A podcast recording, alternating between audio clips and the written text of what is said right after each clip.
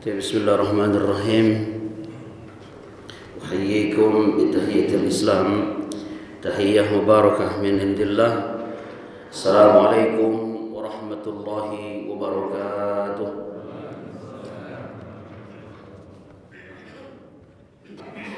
Alhamdulillah alladhi arsyada al-khalqa ila akmalil adab wa fataha lahum ila at-takhalluqi biha kull bab. Wassalatu wassalamu ala khairi man abadallaha wa anab. Amma ba'du. Qalu subhanaka la ilma lana illa ma 'allamtana innaka antal alimul hakim. Rabbi zidna ilma warzuqna fahma.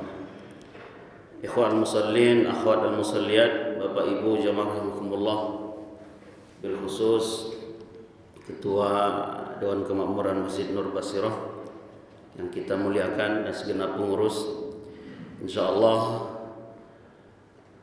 kebersamaan kita setidaknya di sholat 5 waktu dan berbagai kegiatan di Masjid Nur Al-Basirah ini menjadi pintu, menjadi penyebab kita nanti disatukan oleh Allah di surga Jannatul Na'im. Amin ya rabbal alamin. Bapak Ibu jamaah rahimakumullah, untuk subuh hari ini saya mengambil kajian tematik tentang adabul muslim fil yaum wal lailah. Adab seorang muslim dalam siang dan malam harinya.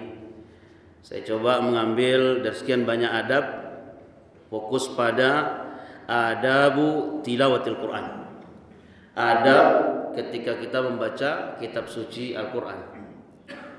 Jadi sebenarnya sudah lama ingin saya sampaikan materi ini, terutama di program tahsin.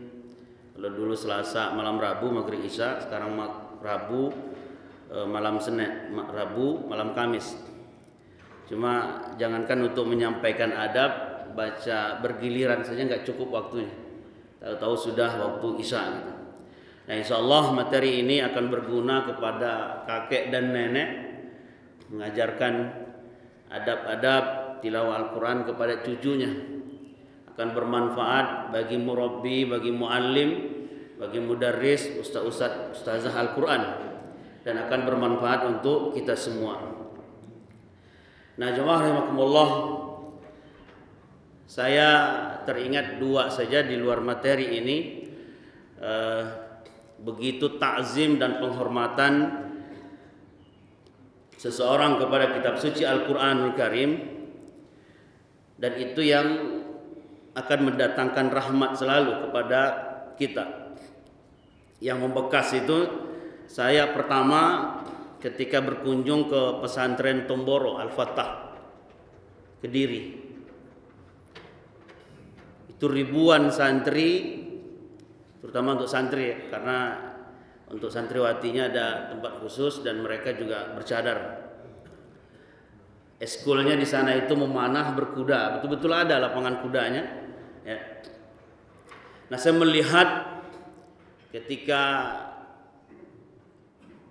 mereka menghafal atau membaca Al-Quran itu, tidak ada satupun Al-Quran itu yang diletakkan di bangku tempat mereka duduk. Ketika istirahatkah atau terlalu lelah gitu, lalu Al-Quran itu diletakkan di kiri kanan yang sejajar dengan paha dan sebagainya. Semua di atas pelepah-pelepah atau dahan-dahan pohon itu. Dan itu di sana juga mungkin jarang hujan. Hampir semua dahan-dahan itu isinya adalah mushaf dengan berbagai ukuran itu. Nah, itu satu. Dan itu lama membekas untuk saya itu. Sehingga pesantren Kiai Uzairon ini banyak melahirkan hafiz dan hafizah yang mutqin. Karena untuk menyelesaikan hafalan 30 juz itu mencapai mutqin yang bangun tidur ditanya ayat berapa, disambung ayat berapa pun itu mereka setorannya sampai 40 kali Pak. Jadi 30 juz 604 halaman itu Al-Quran kita. Itu setorannya sampai 40 kali. Nah, kalau sudah sampai ke derajat setoran 40 kali itu, nah itu sudah kayak Al-Fatihah itu. Kita kapan terakhir kali membuka surah Al-Fatihah karena lupa gitu. Bukan karena ingin membaca, enggak ada kayaknya. Saya lupa nih ayat ihdina, ihdina, ihdina, lalu buka Quran. Kayaknya enggak ada. Nah, itu yang dijadikan penyemangat oleh para hafiz-hafiz Quran, syekh-syekh yang hafiz Quran itu jadikan hafalan itu seperti Al-Fatihah gitu, 7 ayat. Terakhir kapan kita buka surah Al-Fatihah karena lupa gitu. Enggak pernah kayaknya. Nah, seperti itulah para penghafal Quran yang betul-betul merawat ya. Nah, yang repot itu kan banyak godaan dan setengah-setengah di jalan gitu. Itu yang pertama. Yang kedua, ketika saya bertemu dengan guru Al-Quran dan kalimat pembukanya adalah mari selalu adab kepada Al-Quran ini kita jaga,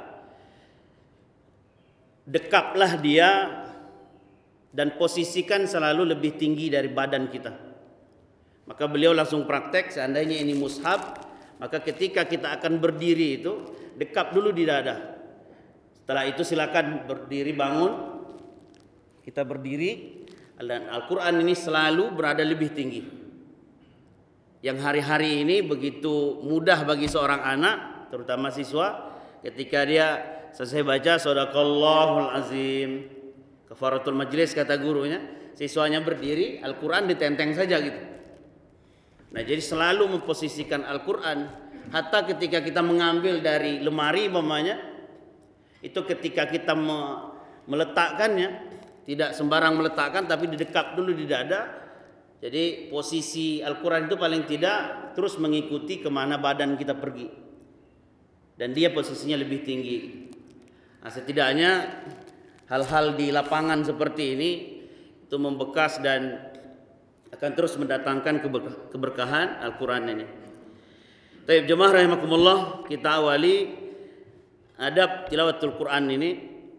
Yang pertama, an yakuna qari al-Quran ala wudu'in nazifus saub wal badan wal makan. Hendaklah qari, orang yang membaca Al-Quran itu dalam keadaan berwudu. Nazifus saub, pakaiannya bersih, wal badan, dan badannya, tubuhnya, wal makan, dan tempat. Nah, ini adab yang pertama ini. Setidaknya untuk wudu ini start awal. Karena ada juga jemaah yang bercerita, Bapak Tahsin, Ustaz, saya start awalnya saja itu yang wudu. Setelah itu kalau sudah dingin sedikit, sudah buang angin saja gitu. Nah, fattaqullaha mastata'tum. Bertakwalah kepada Allah semampu yang kita bisa. Ketika memang setiap pagi ada kebiasaan buang angin umpamanya, maka start awalnya setidaknya. Selanjutnya kita serahkan kepada Allah. Kalau kesulitan setiap batal wudhu, kita harus batal wudhu karena buang angin ya. Kita harus wudhu kembali, merepotkan gitu. Maka lanjutkanlah tilawah Al-Quran walaupun tanpa berwudhu. Nah, tapi start awal kita sudah dapatkan kalau setidaknya kita berada di Masjid Nur Basirah. Posisi berwudhu, kemudian pakaian kita bersih, badan kita bersih, dan tempat juga nyaman lagi. Itu yang pertama. Yang kedua, an yakhtaral makan al-hadi wa zaman al-munasib. Fadzalika idda'a ila ijtima'i himmatihi wa safa'i qalbih. Hendaklah seseorang yang membaca Al-Qur'an memilih waktu yang cocok. Dan itu akan membuat semuanya konsentrasi dan hati itu pun penuh totalitas untuk membaca gitu. Nah, nanti poin terakhir dari adab ini, ketika sudah terlalu mengantuk, terlalu lelah, capek, berhentilah membaca Quran. Karena ketika sudah mengantuk, sudah kelelahan, kita paksakan juga, alih-alih nanti akan warattilil Qur'ana tartila.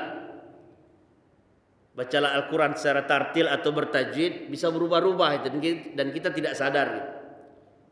Nah, ini yang kedua, hendaklah seseorang memilih tempat yang tenang, kemudian waktu yang cocok, apalagi yang berniat untuk murojaah atau ziyadah, menambah hafalan.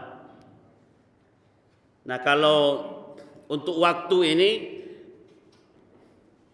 bagi yang menghafal umpamanya itu tergantung per orang deh. Ada yang ketika dia menghafal Al-Quran, waktu subuh itu paling nyaman bagi dia. Pokoknya kalau sudah habis subuh sampai jam sekian pagi, sampai jam 6, jam 7, kayaknya cepat masuknya gitu. Tapi beberapa orang saya lebih menikmati di zuhur asar. Berapa orang lebih menikmati antara maghrib isya gitu. Nah, tapi untuk tempat, kalau tempatnya tenang seperti di masjid atau di tempat khusus, ya sekarang kita lihat karantina-karantina Al-Quran yang 30 hari, 40 hari, 50 hari gitu. Target awalnya memang dari hiasan-hiasan tersebut ya 30 juz yang sudah hafal memungkinkan, yang belum target ke situ. Walaupun nanti ujung-ujungnya pakai KKM, Pak, kriteria ketuntasan minimal seperti rapor anak-anak kita. Pulangnya cuma bawa 5 juz atau 10 juz. Tapi yang penting mutkinnya itu. Karena Rasulullah SAW menyebutkan afatul ilmi an-nisyan. Penyakit ilmu itu adalah lupa. Ya. Jadi ilmu ini ada lawannya, ada musuhnya, apa itu an-nisyan. Ya. Dan itu bukan hanya menunggu usia tua saja. Karena banyak hal-hal yang membuat seseorang lupa. Nah, ini yang kedua, memilih tempat yang tenang, kemudian waktu yang cocok. Jadi kalimat-kalimat yang sering kita dengar, one day, one ayat, satu hari, satu ayat. Saya mendengar seorang syekh berkata dalam ceramahnya, ketika seseorang, terutama yang sudah lancar nih Pak, ketika seseorang dalam sehari semalam betul-betul meluangkan waktunya untuk tilawah. Saya hanya menyebutkan tilawah. Tilawah berarti buka mushaf bin nazar 5 juz. Maka rasakanlah perubahan hidup yang spektakuler gitu. Kalau bahasa-bahasa TV itu, rasakan perubahan hidup yang luar biasa.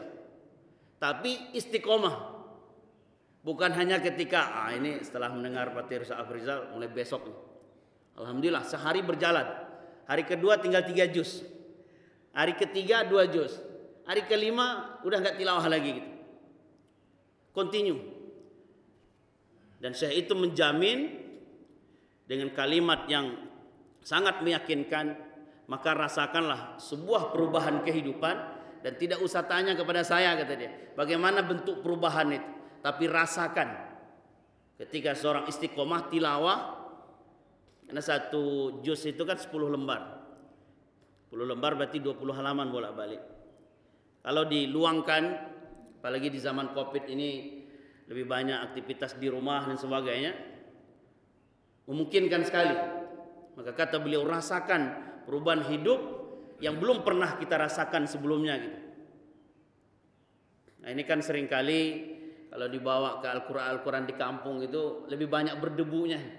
Al-Quran itu jarang diusap, ya. Diusap pakai tangan, jarang dibaca maksudnya. Kalau Al-Quran di Masjid Nur Basirah luar biasa. Itu kulit-kulitnya, sampulnya warna merah pun sudah mulai pudar, Pak. Nah, itu karena sering dipegang, disentuh, tidak ada debu gitu. Itu yang kedua. Kemudian yang ketiga, an yabda at-tilawata bil isti'azati minasyaitonir rajim. Tsumma bismillah fi awwali kulli surah ada surat at-taubah. Hendaklah seseorang memulai tilawahnya itu dengan isti'azah. Isti'azah itu kalimat lainnya ta'awuz. Ayo ta'awuz dulu. Ayo isti'azah dulu. Nanti bisa kita buka di Al-Arab ayat 200 sama An-Nahl 98. Itu anjuran ketika kita membaca Al-Quran untuk isti'azah. Setelah itu paketnya apa? Summa bismillah fi awwali kulli surah. Lalu paketkan auzubillah tadi dengan bismillah. Bismillahirrahmanirrahim di setiap awal surat. 114 surat itu dalam adabnya setelah a'udzubillahi minasyaitonirrajim, bismillahirrahmanirrahim. Kalau awal surat. Nah, jadi kita rinci sedikit untuk ilmunya.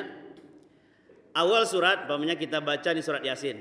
Maka adabnya ta'awuz dulu. A'udzubillahi minasyaitonir rajim. Tsumma bismillah, kemudian bismillahirrahmanirrahim.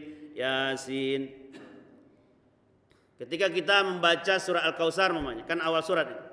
A'udzubillahi minasyaitonir rajim. Bismillahirrahmanirrahim. Paket a'udzubillah dengan basmalahnya. Tetapi ketika bukan di awal surat, maka kita pakai fa idza qara'tal Qur'an fasta'iz billah minasyaitonir rajim. Apabila engkau membaca Al-Qur'an, maka beristiazahlah kepada Allah dari setan yang terkutuk. Kita tiba-tiba ingat Al-Furqan ayat 30. Curhat Nabi kepada Allah. Itu sudah 14 abad yang lalu itu. Prediksi Nabi kan tepat. Apa kata Nabi? Wa qala ar-rasul ya Rabbi inna qaumi ittakhadhu hadzal qur'ana mahjura. Ya Allah, cepat atau lambat kaumku akan hijrah dari Al-Qur'an. Hijrah itu pindah. Seharusnya rajin membaca, enggak rajin lagi membaca. Seharusnya berhukum pada tingkat lebih tingginya, justru memakai hukum manusia. Hukum Allah dikesampingkan. Nah, ketika membaca potongan ayat Al-Furqan 30 langsung ke situ gitu. Kita tiba-tiba ingat bahwa fenomena akhir zaman umat akan jauh dari Al-Qur'an. Mari kita simak Al-Furqan 30. A'udzubillahi minasyaitonirrajim wa qala ar-rasul. Gitu Pak paketnya. Fa idza qara'tal Qur'an fasta'iz billah minasyaitonirrajim. Tapi kalau awal surat, mari awal surat kita baca. Kalau tadi satu contoh lagi namanya, mari kita baca surat Al-Hijr ayat 9. Inna nahnu. Maka a'udzubillahi minasyaitonir rajim. Inna nahnu nazzalna adz-dzikra wa inna lahu lahafizun. Sungguhnya kami yang menurunkan Al-Qur'an dan kami akan menjaganya kata Allah. Di antara kiat-kiat Allah, cara Allah menjaga yaitu anak-anak kita penghafal Qur'an. Suatu hari nanti kalau memungkinkan dan Allah izinkan, saya sekarang membina anak-anak yang hafiz SMP, SMU itu sudah ada 5 orang yang hafiz 30 juz. Nah, cuma beberapa tidak bisa jadi imam Pak Mu karena perempuan. Nah, kan tidak bisa jadi imam itu, ya. Tapi ada 3 orang kalau tidak salah yang laki-laki. Itu datang dari Lombok, dari Sumatera Utara, gitu. Sekolah Al Azhar yang baru di Kebagusan. Nah itu paketnya. Tapi ketika kita di awal surat Al-Hijr, namanya, maka A'udzubillahi minasyaitonirrajim, Bismillahirrahmanirrahim, Alif Lam Ra tilka ayatul kitab wa Qur'anin mubin, Rubbama yawaddu alladhina kafaru law kanu muslimin. Itu yang ketiga. Nah, ta'awuz ini banyak modelnya, banyak macamnya. Saya ulang kembali yang masyhur-masyhur saja. Masyhur itu bisa masyhur di kalangan qurra, para ahli-ahli qiraah. Bisa juga masyhur di sebuah negara. Berarti di negara lain belum masyhur gitu. Tapi intinya direkomendasi. 1. Ini yang betul-betul direkomendasi sehingga di setiap musabaqah tilawatil Quran, di setiap daerah, di setiap negara orang membaca A'udzubillahi minasyaitonirrajim. Nah, ini standar betul nih. Dan ini yang paling masyhur. Nah, yang kedua Pak Haji Bambang selalu pakai ta'awuz itu. Mungkin itu warisan dari guru beliau. A'udzubillahi samiil alim minasyaitonirrajim. Karena kita ini kan hidup berdasarkan warisan guru juga, kebiasaan-kebiasaan baik. Dan itu ternyata membekas gitu.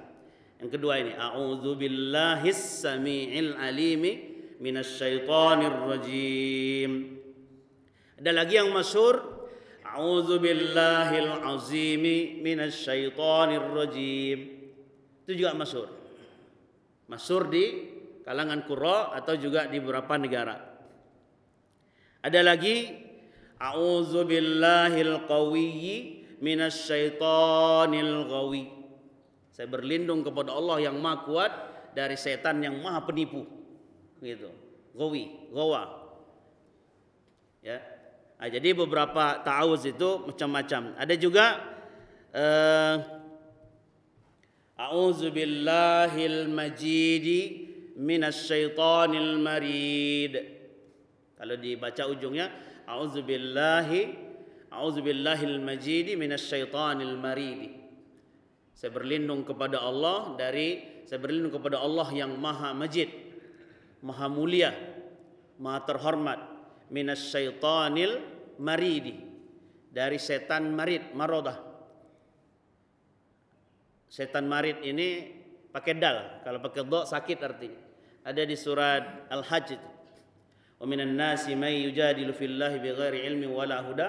Di antara manusia ini banyak yang membantah Allah tanpa ilmu, tanpa petunjuk, asbun-asbun saja.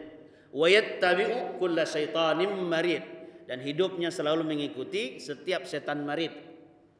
Jadi waktu kita belajar hadis-hadis puasa, saya masih ingat Dr. Rosid itu mengatakan ketika ada pertanyaan, ini bulan puasa, kenapa supir-supir truk di tol itu jam 5 sore sudah makan gorengan semua gitu.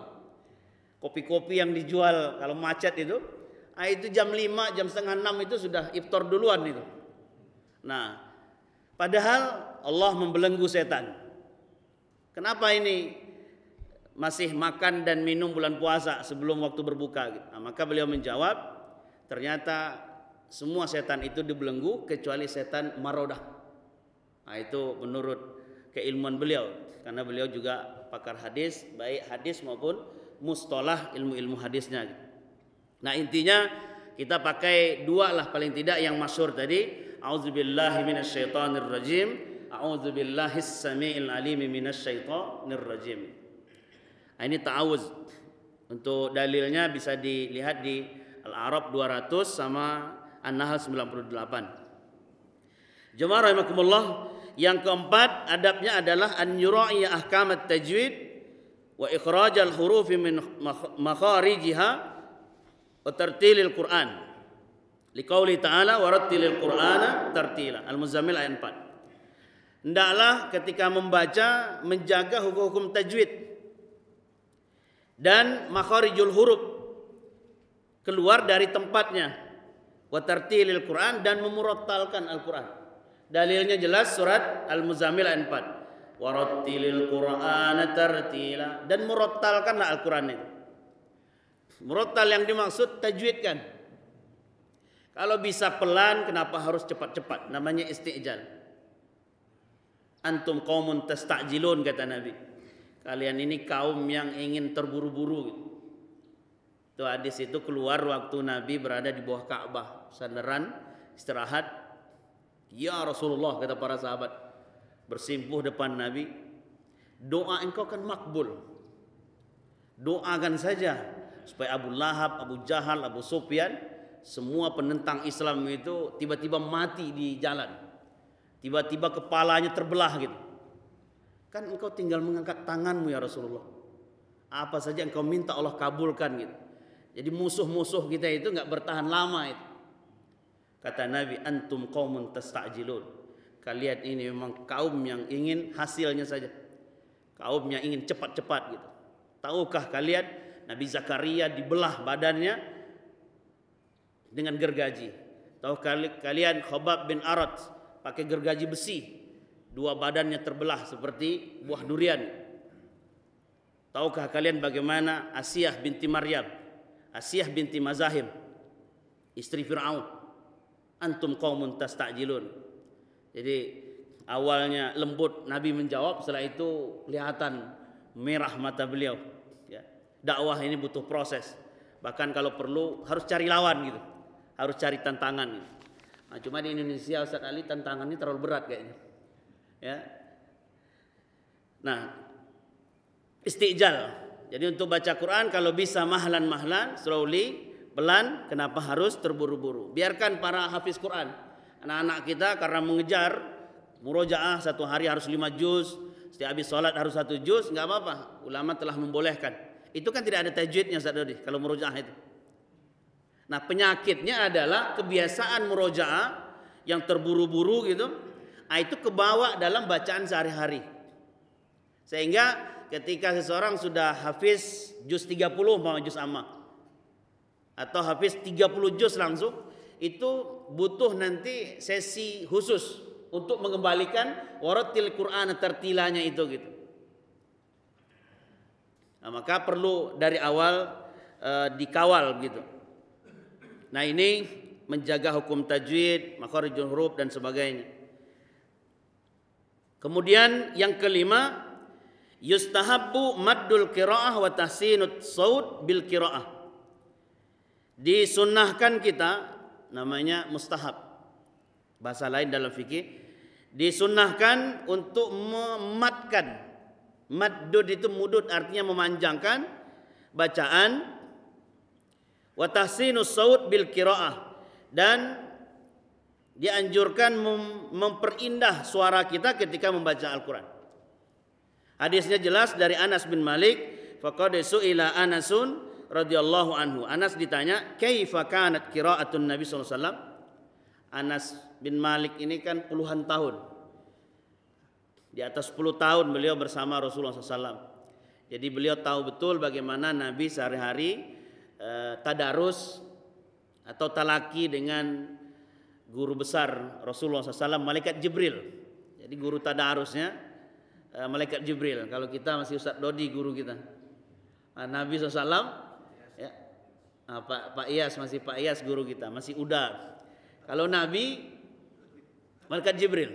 Bahkan tahun terakhir Nabi akan berpisah dengan dunia ini selama-lamanya, berpisah dengan Ramadan juga. 2 kali talaki dengan malaikat Jibril. Jadi Anas tahu betul.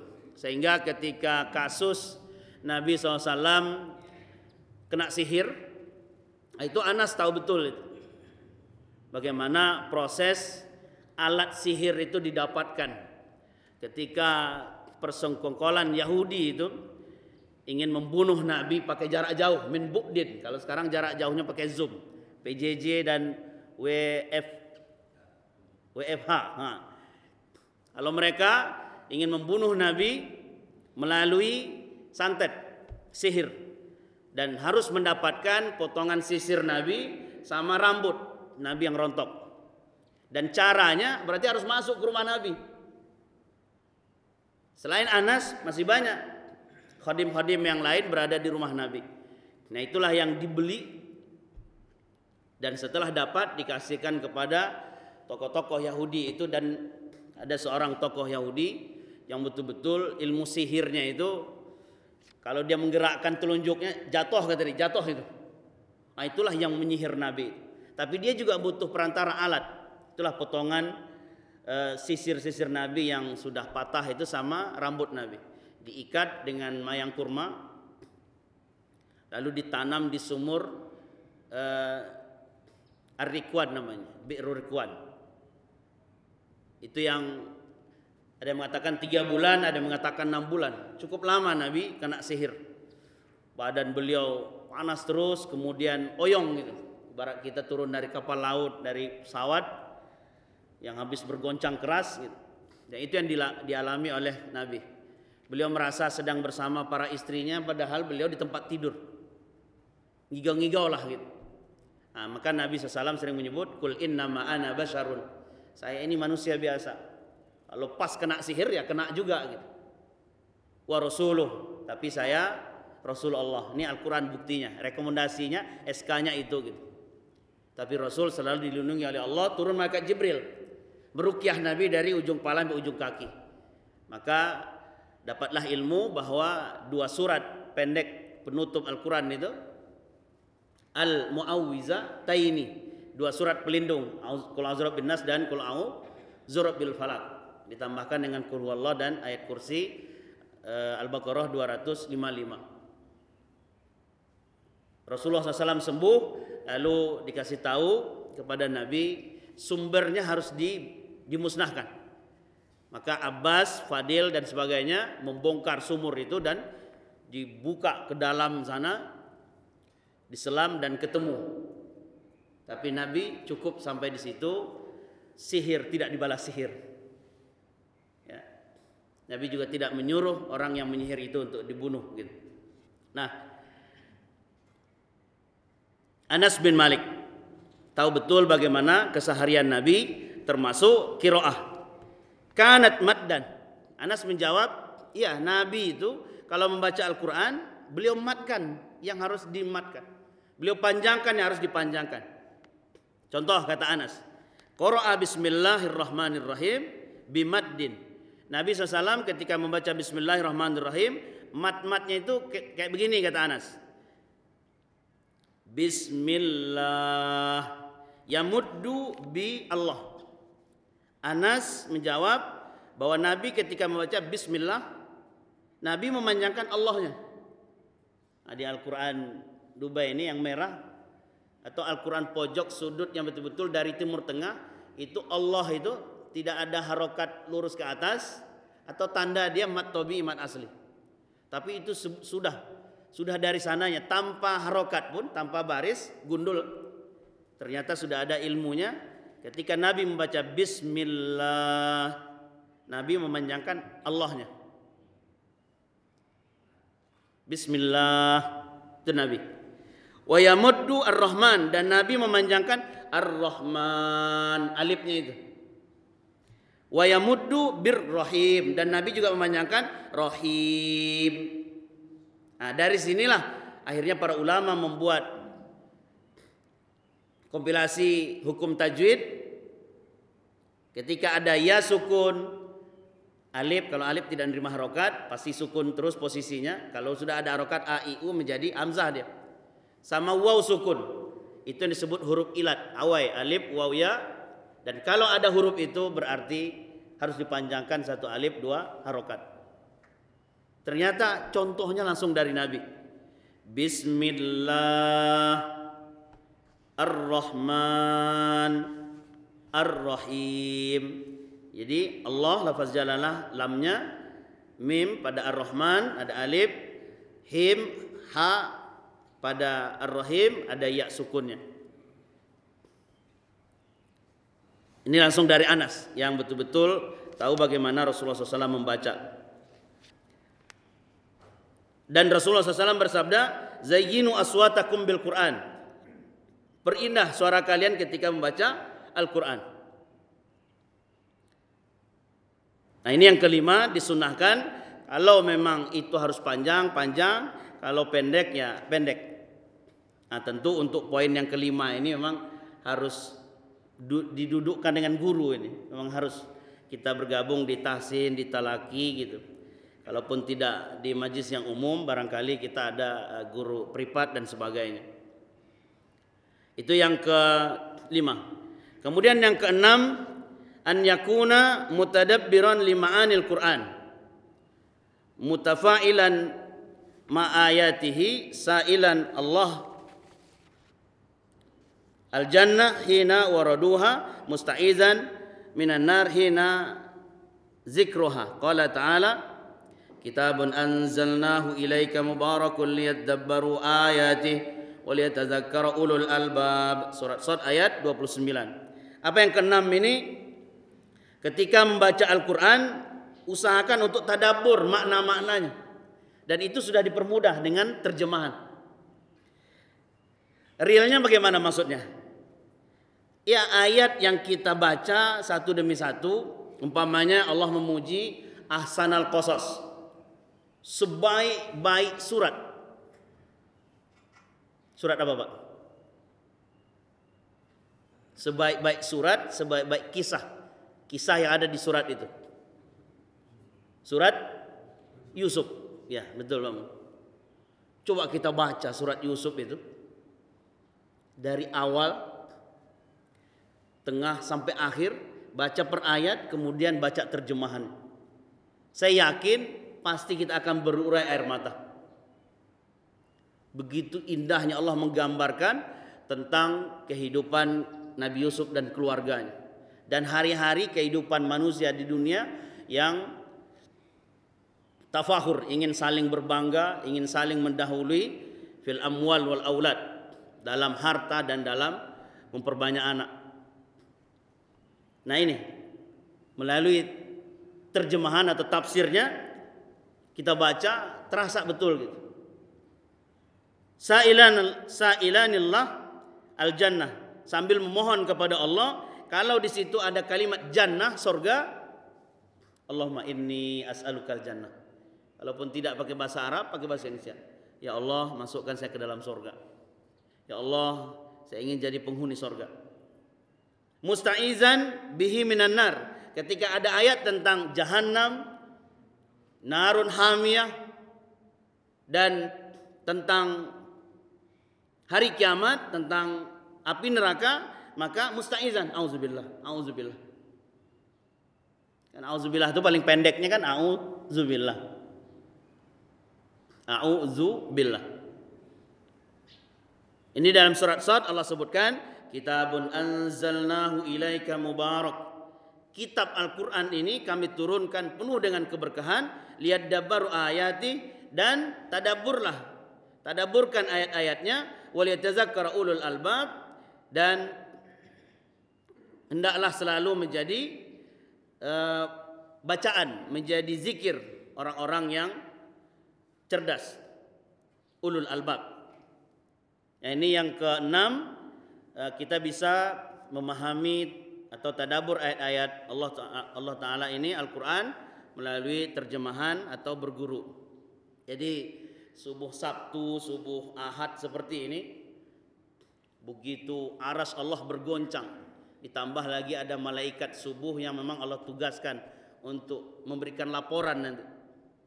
Setiap subuh ini memberi laporan. Kaifa taraktum ibadi? Hai para malaikat, bagaimana engkau tinggalkan hamba-hamba kami di Depok sana, di Nur Basirah, di masjid ini dan itu. Betapa indahnya ketika para malaikat memberikan laporan, mereka sedang ngaji Allah. Ada yang sedang langsung bin nazar, Al-Quran dibuka ngaji. Ada yang taklim seperti ini, isinya juga Al-Quran. Nah, ini keutamaan-keutamaan, turun sakinah, turun rahmah, turun doa malaikat. Bahkan Allah absen ya. Allah sebutkan nama-nama kita gitu. Nah, itu melalui ketika kita terus mentadabur Al-Quran ini. Dan hadisnya dari Huzaifah, idza marra bi ayatin fiha tasbih sabbaha. Ketika Nabi SAW membaca ayat Quran, di situ ada kalimat subhana, pemenya di akhir surat As-Saffat ayat Sa'ad Maman. Subhana rabbika rabbil izzati amma yasifun wa salamun alal mursalin walhamdulillahirabbil alamin. Subhana. Maka kita juga berucap subhanallah. Di situ ada ayat pujian, ayat Ustaz Aceng malam Jumat Isya, yusabbihu lillahi ma fis samawati wa fil ardil malikil qudus. Surat Jumat yusabbih, tasbih, kita pun ikut memuji. Wa idza marra bi su'alin sa'ala, apabila Nabi membaca ayat dan di situ meminta kita untuk meminta, mengharapkan kita untuk memohon kepada Allah, tadi ayat surga, kenikmatan surga dan sebagainya, maka minta. Wa idza marra bi ta'awuz ta'awaza, apabila ada ayat tentang berlindung kepada setan, maka Nabi juga berlindung gitu. Itu yang keenam. Kemudian yang ketujuh, an yuhsinal istima' ilaihi wal insat inda sima'ih. Salah satu adab membaca Al-Quran adalah istima'. Ini kemarin diulas oleh guru kita Ustaz Ali, hendaklah banyak-banyak menyimak, mendengar dan diam ketika Al-Quran dibacakan. Terutama yang betul-betul seperti ini gitu. Ya. Makanya ada beberapa suling, ada beberapa taklim itu yang memang ayo konsumsi kita tahan di akhir saja. Karena paket biasanya setelah MC mari kita simak ayat Al-Quran. Tayassara minal Quran. Beberapa ayat akan dibacakan oleh qori. Di saat yang sama konsumsi pun keluar, Pak. tilawah auzubillah mulai berjalan, konsumsi pun jalan gitu. Ya.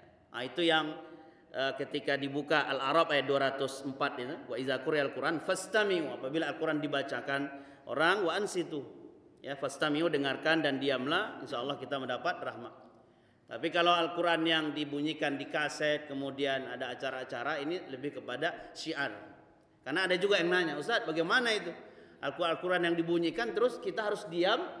Jadi kita di jalan raya, di tol harus parkir dulu gitu.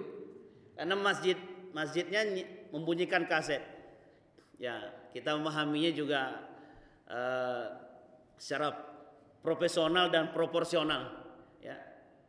Jadi ada yang untuk syiar, kalau itu kan syiar daripada mutar-mutar nasyid walaupun Islami, kan lebih baik Al-Qur'an. Karena sebentar lagi mungkin ada acara dan sebagainya. Tapi kalau yang khusus seperti ini, nah itu yang diharapkan, dan DKM-DKM memang harus punya kiat gitu untuk mengamalkan wa iza quri'al Qur'an fastami'u lahu wa ansitu la'allakum turhamun. Al-Arab 204. Taib 8, an yata'ahdal Qur'an wa yuwazibu ala tilawati wa mudarasatihi. Memang harus ada ta'ahud. Nah ini berarti mukaddimah saya tadi. Apa itu ta'ahud atau muwazabah? Memang harus kita ikat diri kita. Ya Allah, dalam sehari semalam saya harus membaca minimal 1 lembar. Ya Allah, sekali sepekan ada tahsin Ustaz Afrizal, saya harus ikut. Itu namanya ta'ahud, muwazabah. Kalau tidak seperti itu, kata Nabi, asyaddu tafallutan. Lidah ini bisa berbalik, Pak. Hafalan itu bisa hilang. Lebih cepat hilang, kata Nabi, minal ibli fi akliha. Seorang ibu-ibu saya ajar bersama keluarganya di zona Kayangan itu. Ustaz, saya kalau bukan karena anak saya di Azhar sana anyelir itu, kayaknya saya enggak pernah baca Quran lagi, Ustaz. Ini pun setelah anak saya hafalannya sampai di Alfil, baru saya mengulang kembali mengaji itu. Lihat, manusia itu sudah dijauhkan oleh dunia itu. Pada siapa background kita yang dari kecil, dari SMP, SMU yang tidak mendalami Al-Quran? Setidaknya juz amma itu sudah, surat-surat pendek itu sudah hafal. Tahsin saya yang di Pondok Kelapa, Ustaz, saya itu hampir selesai betul, tinggal mungkin An-Naba saja terakhir itu, kan 37 surat juz amma itu. Hafal betul saya, Ustaz. Kalau bahasa Betawinya ngelotok gitu dari kampung. Sekarang Pak katanya, sekarang di bawah ad-duha saja udah enggak hafal, Ustaz katanya. Hanya fokus ayat-ayat salat saja sedikit gitu. Nah, itu ta'ahud namanya. Bacaan kita bisa berubah kalau lama ditinggalkan. Dan orang Padang bilang alah bisa dek biaso. Ketika pembiasaan itu tidak dilakukan, ya hilang deh. Apalagi hafalan. Sangat cepat hilangnya. Jadi perlu kita ada trik tersendiri, dan biarlah kita yang tahu. Taib 9, Allah yamassal mushaf illa tahir, tidak menyentuh mushaf kecuali dalam keadaan suci. Kaitannya dengan poin yang pertama tadi, tapi kalau di sini dinukilkan dalilnya Al-Waqiah 79, la yamassuhu illal mutahharun. Tidak boleh menyentuh Al-Qur'an kecuali orang yang suci. Taib 10, yajuzu lil haid wan nufasa qira'atul Qur'an biduni massil mushaf. Wa hadza fi asahi qaulail ulama li'annahu lam yathbut 'anil nabi ma yamna'u dzalik. 10, ini catatan untuk kita punya putri, punya istri, boleh bagi wanita haid, boleh bagi wanita nifas yang darahnya masih keluar setelah melahirkan, qira'ah, membaca, biduni massil mushaf, tanpa menyentuh. Bisa saja cucu, bisa saja anak, bisa saja ada ayat terdengar di handphone dan sebagainya, nyambung otomatis. Maka boleh bagi wanita haid, bagi wanita nifas untuk membaca Al-Quran tanpa menyentuh mushaf. Karena dari sekian banyak pendapat para ulama, yang paling sahih adalah boleh. Tidak ada larangan dari Nabi wanita haid dan nifas untuk membaca Al-Quran. Kalau menyentuh, banyak ulama yang menjaga adab itu betul, jangan. Makanya sekarang fatwa ulama yang melarang kita putri kita yang sedang haid atau nifas untuk menyentuh mushaf terbantukan betul dengan handphone ini, Pak. Yang penting udah diinstal dulu di playstorenya Al-Quran. Jadi fatwa itu Pak Mul otomatis bisa dihilangkan, maksudnya dicarikan solusinya. Kan kalau untuk menyentuh mushaf ya tidak berwudu saja banyak ulama yang melarang. Tadi adab pertama saja itu.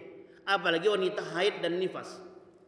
Tapi sekarang dengan kecanggihan teknologi buka handphone dan itu bukan mushaf. Maka wanita haid pun bisa memegang handphone. Wanita nifas pun bisa menyentuh handphone, tinggal buka dan baca. Nyambung dengan adab yang ke-10 ini. Taib 11, yustahabbu al-jahra bil Quran, dianjurkan untuk bersuara ketika baca Al-Quran, namanya jahar. Wa idza quri'al Qur'an fastami'u lahu wa ansitu la'allakum turhamun la yamassuhu illal mutahharun. Keluar. Ternyata itu termasuk adab.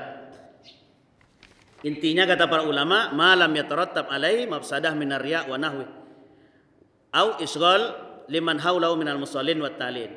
Jadi jahar tadi dikondisikan.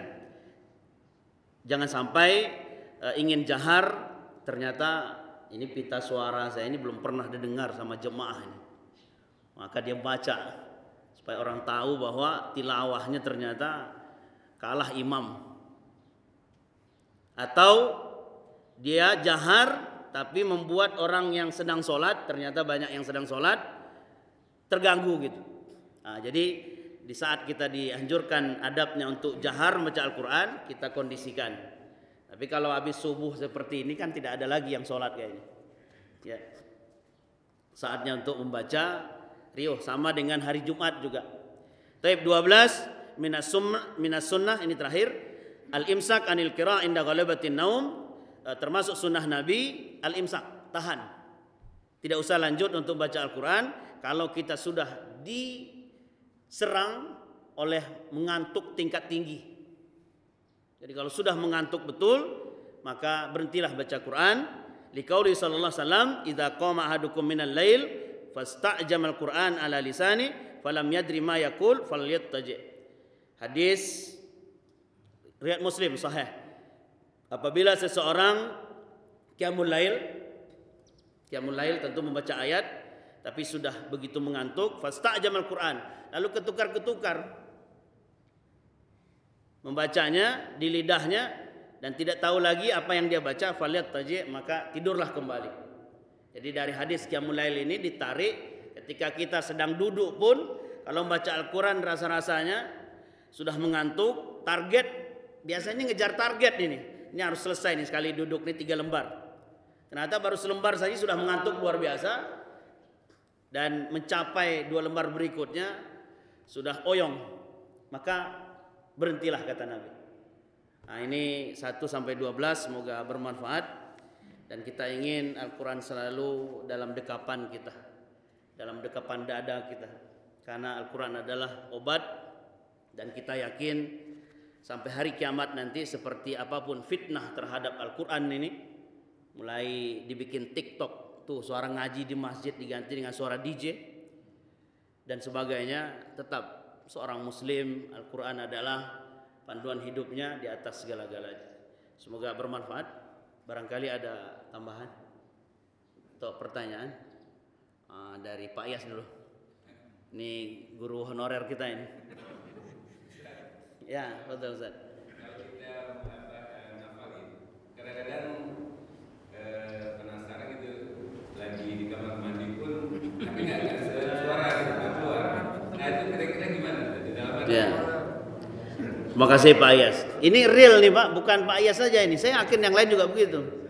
Ya, kepala sekolah saya di Al Azhar Asyarif itu bercerita, Ustadz tiba-tiba kami sedang main bola.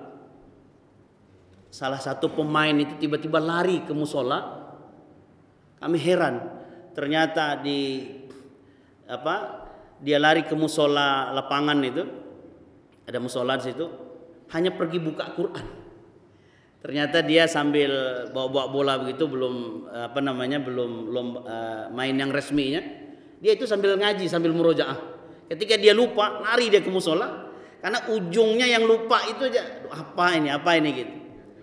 Nah ternyata Pak Yas justru sekarang di toilet masalahnya, ya. Maka para ulama sudah memfatwakan ketika di toilet salah satu adab kepada Al-Quran, jangan pernah membawa Al-Quran ke tempat yang bernajis, Al-Quran fisik, ya. Kemudian ketika ternyata kita ingin murojaah atau ada hafalan yang terbentur tadi, maka dibolehkan. Nah, kalimat ulama itu yajuzu, boleh tanpa bibir ini bergerak. Tanpa bibir ini bergerak. Tiba-tiba namanya kayak Ustaz Dodi tadi baca Al-Mu'minun. Walladzina hum lizzakati fa'ilun. Itu mulut kita, qad aflal mu'minun alladzina fi sholatin khashi'un walladzina hum 'anil lagwi mu'ridun walladzina hum lizzakati fa'ilun. Tiba-tiba apa ayat setelah itu gitu. Kan saling bekerja sama itu. Maka dalam hati boleh tanpa bersuara walaupun kita di toilet. Dan yang tahu hanya kita dengan Allah bahwa kita itu sedang ngaji. Walladzina hum lizzakati fa'ilun. Walladzina hum li furujihim hafizun. Ah, ketemu ujungnya. Ayat 4-nya walladzina hum li furujihim hafizun. Tapi jangan sampai keluar. Kalau dalam hati itu dibolehkan. Karena kita masih menjaga kemurnian ayat tersebut gitu. Tapi kalau bisa jangan sering-sering Pak Yas. Ya. Nah, sebelum ke toilet, setelah ke toilet gitu. Baik, terima kasih. Pak Jabri tadi. Ya. Kalau selesai baca Al-Quran harus sholat. Kemudian kalau lagi jadi imam lupa Ustaz, apa kita harus banting setir ganti ayat sama ayat? Oh, banting setir ganti ayat. Bukan banting mobil lah Pak. Banting mobil kerugiannya lebih banyak ya. Kalau setir aja yang dibu. Baik, makasih Pak Jabri. Kalimat sadaqallahul azim itu diolah salah satunya dalam kitab Hidayatul Qari. Dalil umum ada. Banyak dalam ayat waman asdaqu minallahi qila. Siapakah yang paling sadaqallah? Siapakah yang paling benar, jujur, yang paling tepat ucapannya atau firmannya? Allah. Itu dalam tafsir begitu. Kita menjawab Allah walaupun dalam hati. Waman asdaqu minallahi haditsa. Siapakah yang sodaqallahnya paling hebat? Maka jawaban dalam hati kita Allah.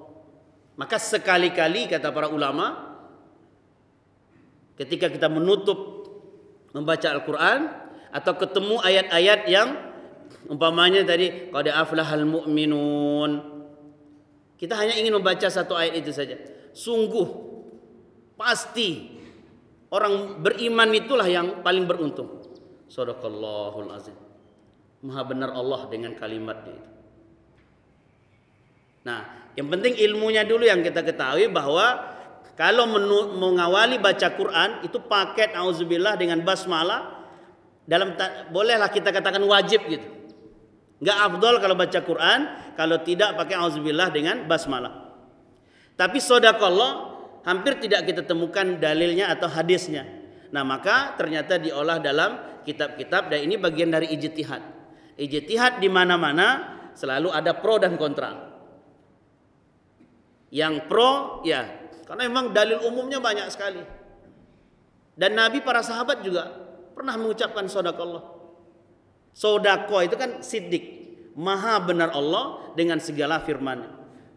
Apalagi ayat-ayat yang memang seperti ada pernyataan gitu. Qad aflahal mu'minun. Sungguh telah beruntung orang yang beriman. Alladzina fi sholatim khashi'un. Orang-orang yang dalam sholatnya khusyuk. Maka dalam hati kita pasti berkata, sadaqallah. Dan itu lebih bermanfaat ketimbang kita ucapkan, mungkin bahasa Arabnya ada hasbuk. Kalau belajar itu sama orang Arab, kita baca nih kitab hasbuk. Habib-habib juga begitu kan? Hasbuk. Cukup. Nah, ketika kita baca sadaqallah, insyaallah lebih bermanfaat. Tapi ilmunya dulu kita ketahui bahwa itu tidak wajib dan tidak mengikat. Maka jangan heran kalau nanti kita tampilkan qori setelah dia baca ayat, irama terakhirnya selesai, irama nahawan atau apa, Assalamualaikum warahmatullahi wabarakatuh. Ah, ini tafsir jalan lain ini, aliran sesat ini. Tidak, justru itu yang sunnah gitu. Ternyata dia memilih tidak membaca, sadaqallah. Nah, berarti ilmunya dulu. Ketika ada yang membaca, ternyata ilmunya pun ini bagian dari jihad para ulama yang memungkinkan kita bertoleransi di situ gitu. Yang diucapkan juga kan kalimat thayyibah itu, bukan kalimat yang lain. Kecuali habis salat, habis baca la yamassu illal mutahharun Pancasila. Nah, itu aliran sesat betul itu. Ya. Kemudian yang kedua tadi, ketika imam salah, maka imam berupaya dulu untuk mengembalikan hafalannya itu. Sheikh Sudais yang sudah hafal Quran dari kecil, ada saya waktu itu masih menyimpan video ketika beliau lupa. Ya, namanya manusia, tapi setelah itu beliau balik. Ada imam yang balik di rekat kedua. Rekat pertama udah ruku, banting setir Pak Jabri. Yang rekat pertama nggak ketemu, balik ruku, sujud. Rekat kedua dia ngulang ayat itu lagi. Alhamdulillah tembus gitu. Jadi dua-duanya boleh. Banting setir bisa, ya. Mengembalikan hafalan itu juga bisa. Kalau memang bisa kembali, kalau tidak silakan pindah ke ayat yang lain supaya sholatnya lebih sempurna. Tapi kalau rasa-rasanya pindah ayat lupa lagi, ya sudah. Ya, ayat yang tadi saja. Maka sekali lagi memang imam-imam yang terjadwal ataupun tidak terjadwal, kita memang harus punya surat hafalan andalan yang ustadz dadakan pun, imam dadakan pun kita insya Allah siap dengan ayat tersebut. Wallahu a'lam bishawab. Ustaz Ali. Assalamualaikum warahmatullahi wabarakatuh. Ini catatan kecil mata bacaan Quran di masih banyak kita temukan karena asiknya bacaannya, sehingga saudaranya itu sholat ba'diyah atau sholat sunat bacaannya itu tidak diturunkan, tidak direndahkan. Itu paling penting lagi, bagaimana ketika saudara kita bacaan kita bagus, maka etikanya harus rendah, karena kita mengganggu. Barangkali masing-masing itu perlu paham itu, sehingga lebih menghargai saudaranya yang sholat dari bacaannya dia yang bagus, apalagi yang ngobrol. Ini barangkali perlu kita perbaiki. Kalau ada saudara kita zikir atau sholat sunat yang baca Quran atau ngobrol, bahkan supaya tidak mengganggu yang sedang ibadah. Ya, barakallahu fiik. Ini Ustaz Ali menguatkan adab nomor 11 tadi, yustahabbul jahru bil Quran. Disunnahkan kita untuk mengangkat suara ketika membaca Al-Quran, malam yatarattab alaihi mafsadah minar riya' wa nahwi. Yang penting yang membaca dengan suara tadi yang berbunyi tidak ada niat riya. Au isghal liman haulau minal musallin awit talin, atau juga di sebelahnya ada orang sedang solat, ya jangan sampai mengganggu orang solat tadi. Awit talin, atau di sebelahnya ada juga bapak-bapak yang sedang baca Quran. Bapak pelan sedang suaranya, tiba-tiba kita di sebelahnya innahum kanu yusana. Jadi yang sholat terganggu, yang sebelah pun apa ini gitu. Tadi belum ada, dia tenang-tenang saja gitu. Ya, karena ada tipikal orang yang ketika dia baca Quran dia ingin tenang, menghafal juga ada yang mojok macam-macam gitu. Jadi ini kita kondisikan di saat adab. Oh, ini kan ada sunnahnya, saya harus jahar. Tapi ternyata menghormati orang di sebelah kita, perasaannya ternyata lebih diutamakan dari itu. Jadi dua-duanya dapat. Tinggal turun kan Ustaz kan? Tinggal turun volume suara, ibarat pengeras suara itu. Setelah itu dia pergi, dia selesai sholat, naikin lagi suara kita. Yang penting jangan riya dan juga jangan mengganggu orang lain. Ya, itu fikih realita namanya Ustaz. Syukran. Baik, ada lagi Pak? Nah, udah. Ah, ini guru dengan murid ini. Assalamualaikum warahmatullahi wabarakatuh. Kalau kita mendengar orang lagi membaca, suaranya indah gitu, bagus. Suka ada yang bilang Allah, Allah gitu. Itu gimana? Iya. Wallahu a'lam, kalimat terpotong hanya lafaz jalalah Allah saja, tapi secara umum tadi sudah masuk dalam adab ketika Nomor 6, seseorang hendaklah tadabbur terhadap makna Al-Quran. Caranya bagaimana?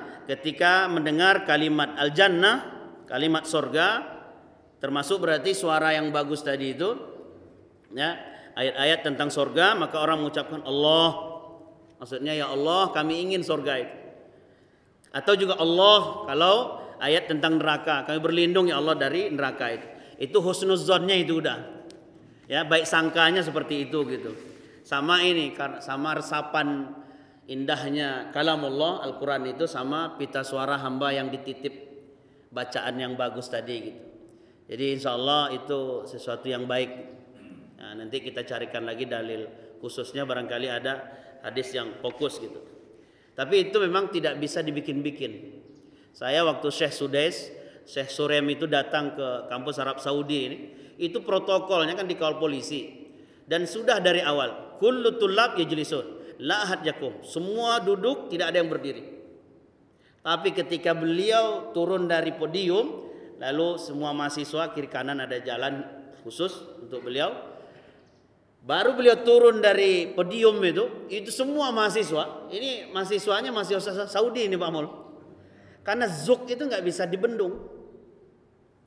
Semua ingin ta'anuk. Ya, ini bukan zaman corona Pak. Jadi semua ingin ta'anuk, memeluk beliau, minimal ingin mendapatkan bersalaman, setelah itu mencium tangannya gitu. Dan itu enggak bisa dibikin-bikin gitu. Makanya dulu para sahabat ya wajar ketika hidup sezaman dengan Nabi, sisa-sisa wudhu Nabi rebutan. Air liur Nabi rebutan. Siapapun yang sakit atau pura-pura sakit mereka, sakit mata, kena bisa ular dan sebagainya, langsung minta dipegang sama Nabi. Ya. Karena memang zuk namanya itu suasananya ingin mendapatkan keberkahan bersama orang soleh yang masih hidup ya. Dan itu sudah direkomendasi juga oleh para ulama memang ya, kita bersama orang soleh selagi masih hidup perbanyaklah berdekatan, perbanyaklah minta doa dan sebagainya gitu. Jadi semoga saja Allah, Allah gitu ya. Apalagi kalau itu orang-orang Timur Tengah yang ayat dibaca dia ngerti bahasa Arabnya. Nah, kalau Indonesia ini jangan-jangan ikut-ikutan itu. Allah kata yang lain, Allah kata dia juga. Ya, semoga insyaallah menjadi amal saleh. Baik, habis Pak. Ada tambahan? Pak Margi?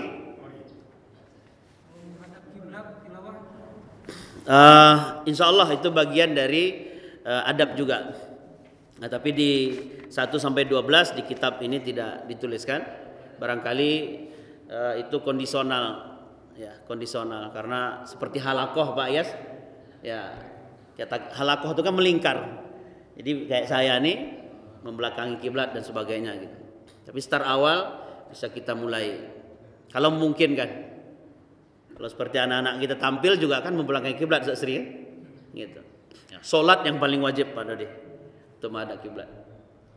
Baik, semoga bermanfaat. Kafaratul majlis, subhanaka Allahumma bihamdika asyhadu an la ilaha illa anta astaghfiruka wa atubu ilaik. Wassalamualaikum warahmatullahi wabarakatuh.